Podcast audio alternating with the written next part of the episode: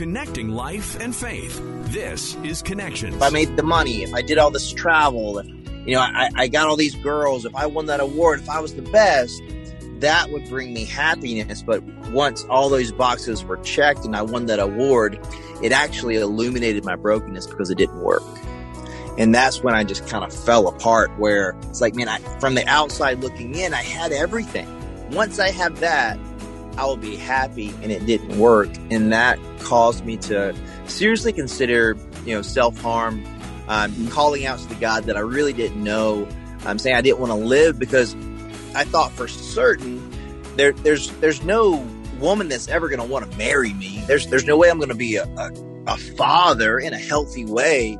Um, there's no way that I'm going to contribute to an organization in any way. I'm not going to be a leader. I'm not going to do anything worth anything. I'm not going to impact the world. But that's exactly what he's doing. We're joined today by Joshua Broome. There was a six year period in his life where he was one of the most successful adult film stars in the world. He obtained fame, wealth, and traveled the world, all to find out that none of those would fill the emptiness in his heart. He cried out to God, and eventually his life changed. He's going to share how this all came to be and what he's up to nowadays, today on Connections.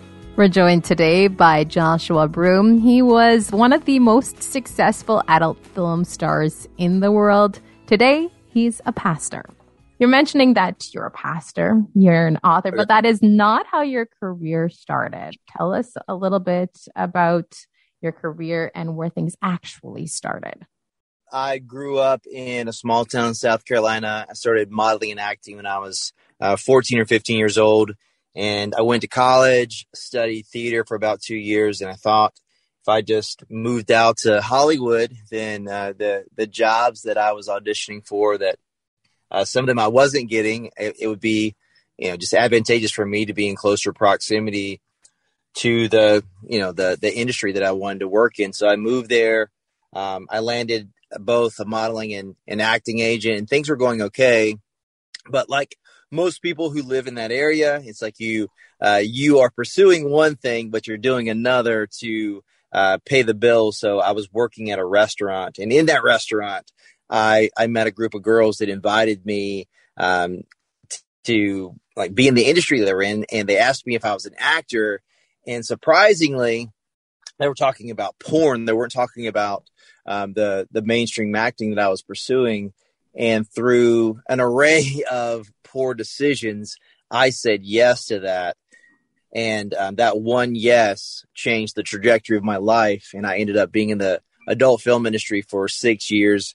I did over a thousand movies, um, won a lot of awards. I was nominated for Best Male Performer three times. I won it once the last year I was in the industry. And yeah, so I mean, that, that, that's kind of where I was in contrast to where I am for a lot of people that maybe don't follow Jesus, I met like some think, oh, that's a, I don't know, kind of like a glamorous life. Oh, dream come true. What what's the reality of living that lifestyle though?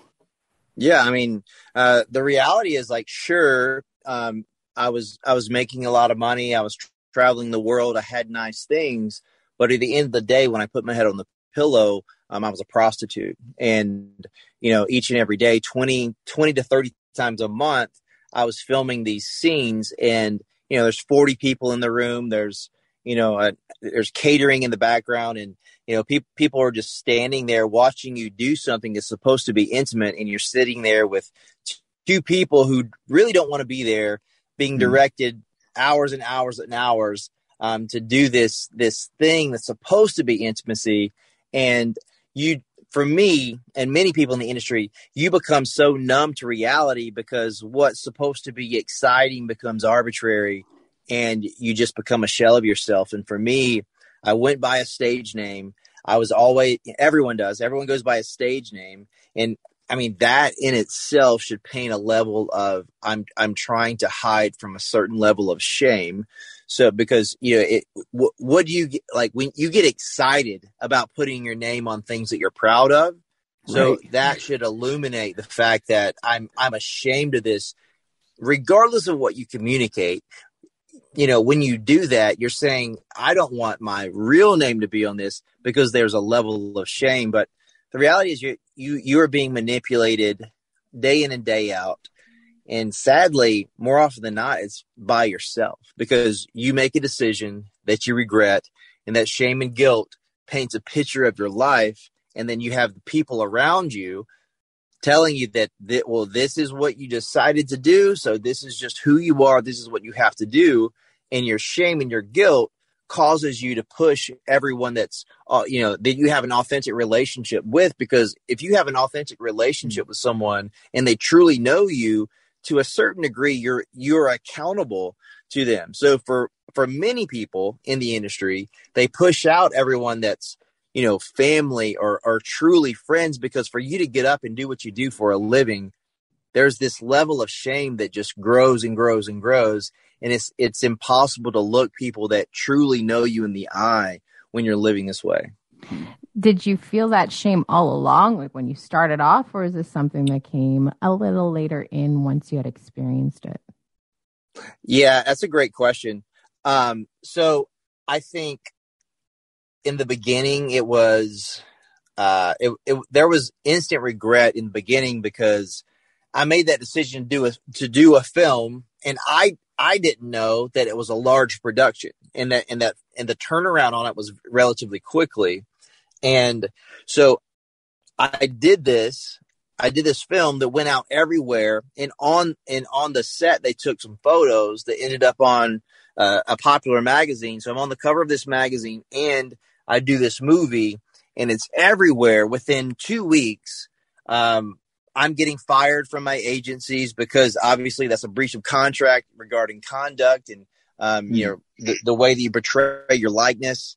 Uh, I'm getting a phone call from my mom that heard through the grapevine that I did this thing that I shouldn't have done, and I'm having this conversation with her, and her telling me that you know I'm not mad at you, but I'm so disappointed because you have so much more value than that. You're so much better than that, and that was the narrative in the conversation that we continue to have through throughout the six years I was in the industry until I completely um, just stopped answering her calls and her texts because every time she would say that, I would feel the guilt and the shame, and I just stayed in for so long, and I just became numb to it.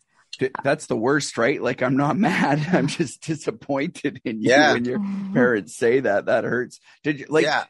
Did your is your mom a Jesus follower? did you grow up around faith? And yeah, that's a great question. So um, and and so until and, until about eight years ago, I would have said I was a Christian, but I wasn't.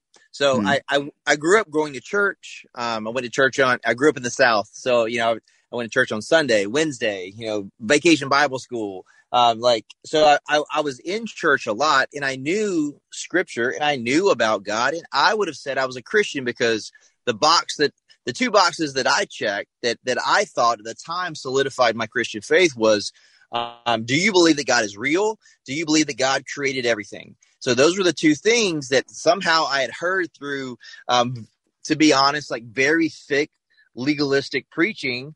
Um, that those, those you needed to believe that God was real, and you need to believe He created everything and that's that's all I got from that, and that's what I believed, and I believed that that made me a Christian. Um, so it didn't, but but um, but yeah. So I to to answer your question, so I grew up that way. My grandmother and um, my grandparents. So my mom had me when she was sixteen. We grew up in my grandparents' home. Um, so my grandparents, devout Christian, loved the Lord, and my mom, I think she was somewhere like in the middle of um, I believe that God is real, but I've I've experienced both uh, the shame of having, you know, I, I made a mistake and I, I, ended up getting pregnant, and now I have this child that doesn't have a father, and just navigating through the shame and the guilt of that um, at at such an early age, and and I I don't know. Um, if she had a solidified relationship with God through the person of Jesus, but definitely knew about God. But her, you know, she she yeah, so I, I don't know the answer for certain, but about four, three years ago, her and I had this great conversation. Um, you know, per, articulated the gospel to her, and she, there there was uh, a type of breakthrough because you know there's there's salvation, then there's sanctification, and sometimes uh, in, until the gospel really unbinds and and un uh, untangles a lot of things in your life. You can't really see God for who He is, and just through um, a process, you know, we had this conversation, and I believe in that moment she she truly gave her life to Jesus, and I hmm. actually mm. baptized. So I was on staff at a church mm, in Oklahoma nice. at the time, and I baptized her out in in my backyard in a pool. so uh, it, it, it was it was a pretty uh, it was a pretty incredible moment. Um, definitely uh, super emotional. So, I, was she a Christian her whole life? Maybe, mm. but in that like you know, as of three years ago, I would say certainly. Speaking of giving your life to Jesus, you are a former porn star turned pastor. Now, when we hear that, that's not going to be an easy transition. Obviously, that is quite the road to travel. Tell us a little bit about what happened and, and how that process eventually took place for you.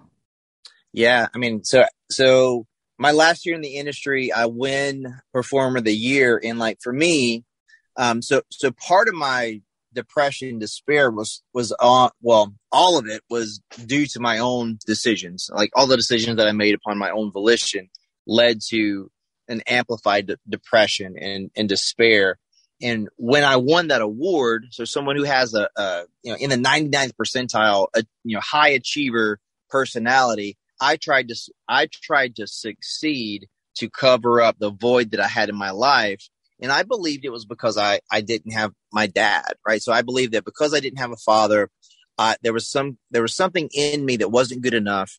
Um, I was searching for value through accomplishments you know, so through scholastics, through sports, through um, getting the girl that no one else could, um, just conquest after conquest after conquest.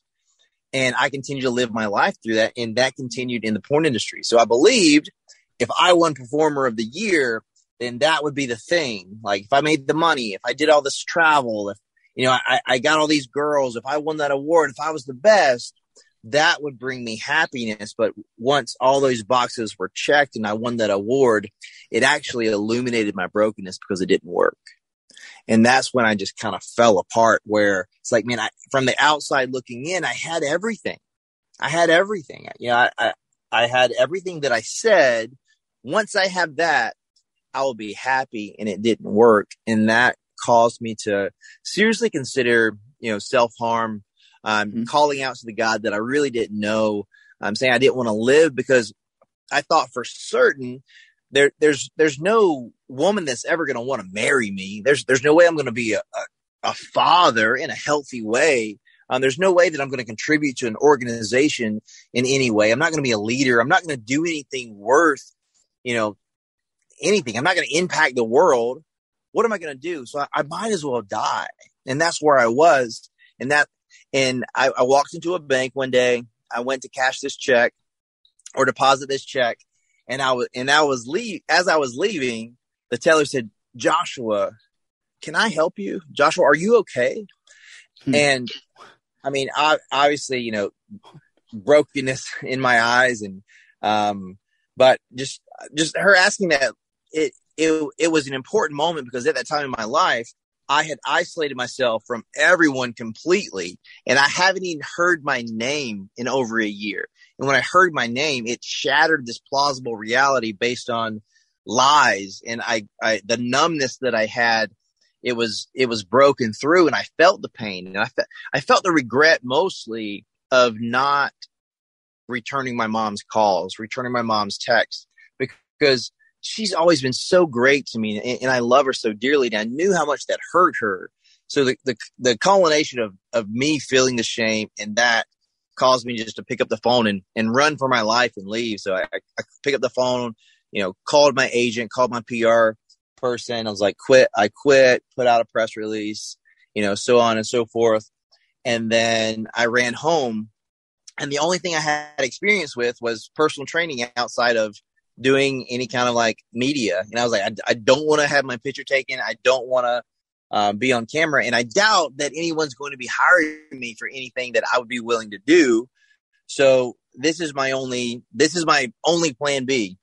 So I put out a million um, you know, feelers out looking for like to gyms in the vicinity of where my mom lived. And I got a job at the gym. My mom instills in me this great work ethic. And for good or for bad, my personality is such like whatever I'm doing, I'm all in. I'm going to give it everything I got for good or for bad. If it's chicken wings or, you know, playing, play, you know, playing a game with my kids outside or whatever it is, like for good or for bad, I'm all in and I was like, okay, I'm I'm going to be the best. You know, I'm going to be the best trainer there there's ever been. And I poured my life into it, and I, I very quickly worked my way up. Um, along the way, people continued to say, like, "Aren't you that guy? Aren't you that guy? Aren't you that guy?" And I, I lied and I ran and I lied and I ran until everyone that I'd lied to kind of just knew, okay, well, th- this is who this guy is, and you know, he's that's not what he's doing anymore. But he has this this past that's kind of confusing, and I, I just I just was relentless in my work ethic and I and I worked my way up to a management position in this gym. And while I'm there, this you know this girl walks in and I'm, and I ask her out on a date and she says no, and I was like okay, and she's like well uh, we can go for a run, and I was like oh I don't I don't really care for long runs but you know I, I'll do whatever I need to do to spend some time with you, and we I meet her to go on this run, and um, as I'm waiting, I just feel this guilt because I had lied to so many people, and that there was a two year gap in between when I left and this moment, and I'd lied to so many people, lied about my past. I even lied about who, like my my relationship with my father. I told people that he was dead. I told people he lived in different countries because I'm just so humiliated about my past and humiliated about so many things in my life. Just shame directed everything I did um, on a relational level, and I was like, I can't lie to this person. I'm just going to tell the truth. And, you know, whatever happens, happens. If she, you know, if, if she, if she says, see you later, or she never talks to me again, or, or whatever happens, I'm going to be honest for the first time and I'm going to leave it at that. So very early on that run, I'm like, Hey, I want to tell you something. And it turns to a walk. And I'm like, I did a little bit of porn. She was like, excuse me, what you, what you say? Yeah. And and I was like, okay. I was like, Josh, tell the truth. And then I just let it rip. And I, I said every, like, I told her everything bad I've ever done in my life. I told her, you know, when I was 12 years old, I kicked my brother in the shin. I lied to my mom about it. I blamed it on the table. I, you know, like everything. And at the end of me, you know, spilling my guts out for five minutes, she's pretty, you know, taken back by what I said. And, you know, she's processing, obviously, not saying anything. And I'm like, what are you going to do? And she looks at me and says, well, I did not expect you to say that. And, and then she said something that changed my life. She looked me in the eye and said, um, I want you to know that a person is not defined by the worst thing they've ever done. And a person is not defined by the greatest thing they'll ever do. God defines who someone is. Hmm. And I was like, okay. She's like, do you know, do you know, uh, do you know who God is? Do you believe in God? I was like, yeah, absolutely. I believe in God.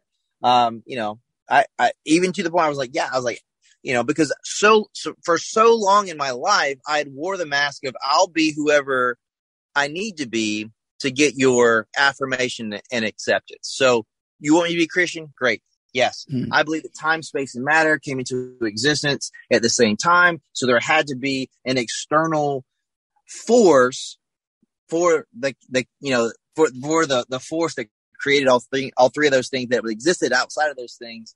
I was like, so yeah, like yeah, I believe in God. It makes sense. He created everything. I believe in God. Um, yeah, absolutely. She's like, okay, well, what what's your relationship with Jesus like? What what's what's your prayer life like? Well, like what's your walk like? And I, I tried to lie, but I couldn't speak. And then hmm. I just said, I don't know. I don't I don't know the answer to that. And then she shared with me, you know, I I she became a Christian when she was a teenager. This is what her walk's been like. It's not been perfect, but ups and downs. This is where she goes to church. This is, you know, the small group she attends, this and that. And then the the conversation pivoted to do I like tacos and and things like that. And I was just so so taken back by the fact that I just told her this this secret that I've been essentially keeping and she didn't blink. And um, our, our conversation, it cultivated a curiosity inside of me. It's like, is, is the God in you is what allowing you to respond to what I said like that? Because if that's true, I'm curious. And the kindness that she extended to me, even even when after hearing how dirty and and how you know terrible my past was, it just baffled me, and it and actually broke down some boundaries in my heart. And then you know she she invited me to to go to church with her that that Sunday, and um, it it was a it was somewhere that a few people that the gym that I worked at attended, and I went there and uh, I walked in and there was uh, a mission statement right when I walked in. It says, uh, "My mission is to love people where they are and encourage them to grow in their relationship with Jesus Christ." And I was like, I don't know if you want to meet me where I'm at because you don't know where I've been. That's what I'm thinking inside, and then I, I sit through the service. Um, every everything's going fine, and then um, he starts telling the story about Mephibosheth and how he was the remaining lineage of Jonathan, and how David, um, unlike previous kings, because it, it was his in, in history in that in that culture when a new king came into reign, the previous kingdom would be, would be, wiped out. Everyone would be killed because they didn't want anyone to think that they had access to that kingdom. But David was a different king, and he had a relationship with Jonathan. So he sends a guard out to find Mephibosheth, who's essentially um, battered and broken and, and expecting death. Yet the guard extends his hand. He extends grace to him and he invites him to David's table, not for a day, not for a week, but forever. And restores his land to him. And so much more. He pivots so much more that Jesus, you know, the, the Bible tells us that, you know, Romans 3.23, that we're all, we've all fall, fallen short. You know, we've all sinned and we fall short of the glory of God. And then it, it tells us that even when we were still sinners, when we deserved death, when we were enemies of God, Jesus died for us. Yeah. And why did he do that? Why did he do that? Because he loves us, not because we deserve it, because he loves us. And he loves us to the point to give himself up and to be beaten and humiliated and crucified on a cross. But praise God, he didn't stay dead. He rose on the third day and, and putting your faith in him, that solidifies your victory over hell, death, sin, and the grave. And he did that for you, and it's available to you, to you regardless of what you've done or where you've been. And I've heard that, but not like that. And it made its way from my head to my heart. And in that moment, I relinquished a lifetime of, of shame and guilt. And what's the best, and like, that's amazing. But I, I love to say also the person that I had that conversation with has been my wife for six years, and we have mm-hmm. three beautiful sons together, and we do ministry together. So, um, yeah. Broome earned his bachelor's degree in Christian ministry with a focus on biblical theology. He's now in the process of earning his master's in theology, and he continues to preach around the country. He's currently on the teaching team at Good News Baptist Church in Cedar Rapids, Iowa. To learn more about Joshua, visit his website, joshuabroome.me. Thank you so much for joining us today and for listening. Don't forget to subscribe. We'll talk to you again on Connections.